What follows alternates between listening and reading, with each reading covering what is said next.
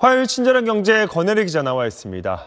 권 기자 오늘은 전세 이야기네요. 네. 최근에 이 전세값이 오르면서 전세 보증금 잘 돌려받는 것도 또 중요해지고 있죠. 네. 그런데 조심해야 할 아파트가 최근에 다시 늘어나고 있다고요? 네. 전세가가 집값의 80%를 넘어가는 수준이 되면 그 집에 대출이라도 껴있을 경우에는 사실상 전세보증금과 대출금을 합친 돈이 현재 집값과 비슷하거나 오히려 더 커질 가능성이 커집니다. 그러니까 이른바 깡통 전세가 될 가능성이 커지는 거죠. 다행히 대출이 없는 집이라고 해도 전세가율이 80%를 넘으면 앞으로 신경 써야 할 리스크는 있는 수준으로 봅니다. 그런데 부동산 114가 국토교통부의 실거래가 자료를 토대로 아파트 임대차 계약들을 분석해봤더니요. 지난해 4분기에 전세가가 매매가의 80%를 넘는 거래 비중이 25.9%까지 되더라는 겁니다.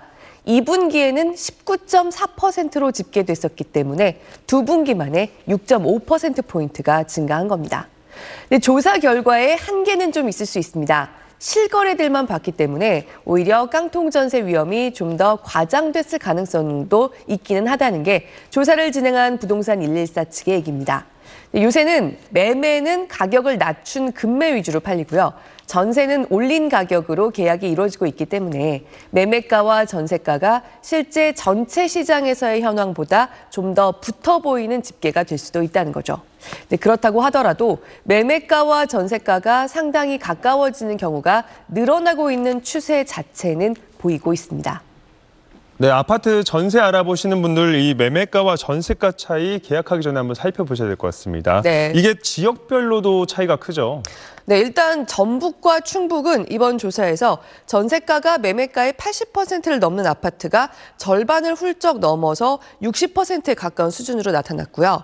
경남과 경북도 50% 안팎이었습니다. 네, 최근 몇 년 동안 전세 사기나 깡통 전세 위협 때문에 빌라나 다세대 주택을 피하는 분위기가 커지고요. 전세 수요가 아파트로 몰리는 그러니까 주거 형태의 양극화 현상이 일어나고 있는 것도 사실 좀 걱정되는 점 중에 하나인데요. 이들 지역에서는 아파트도 보통 안심할 수 있다고 하는 수준 이상으로 매매가와 전세가가 가까워진 집들이 많다는 겁니다.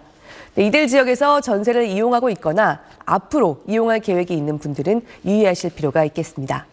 반면에 서울과 세종시는 이런 아파트들의 비중이 크지 않고요. 제주도는 13%, 그리고 경기와 인천 지역은 각각 20%에 좀 못 미치는 수준인 걸로 집계됐습니다.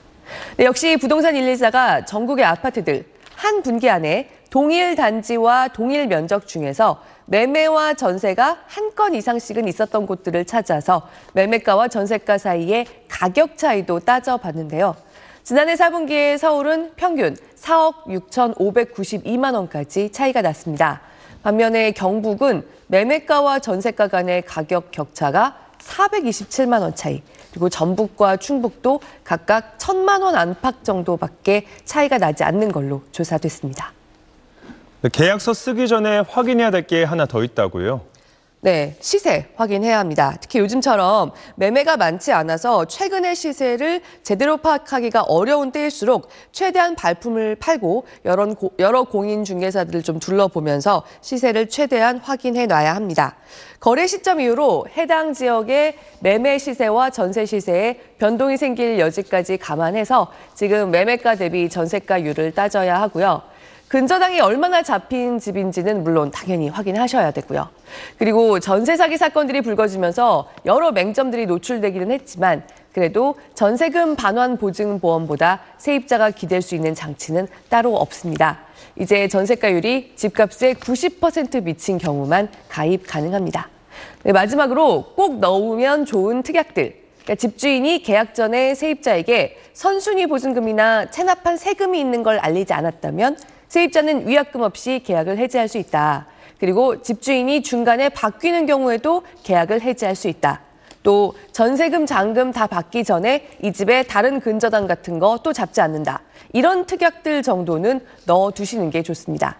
그러니까 전세가가 오르고 있는 최소한 전세 거래에서는 집주인이 좀 더 우위에 있는 시장이긴 하지만요. 이 정도 특약은 받아주는 집주인을 찾는 것 자체가 안전한 집을 찾는 방법 중에 하나이기도 합니다. 네, 이 전세금 때문에 벌어진 안타까운 사건들 저희도 많이 전해드렸었는데 이 보증금 꼭 잘 지키셨으면 좋겠습니다. 네. 잘 들었습니다.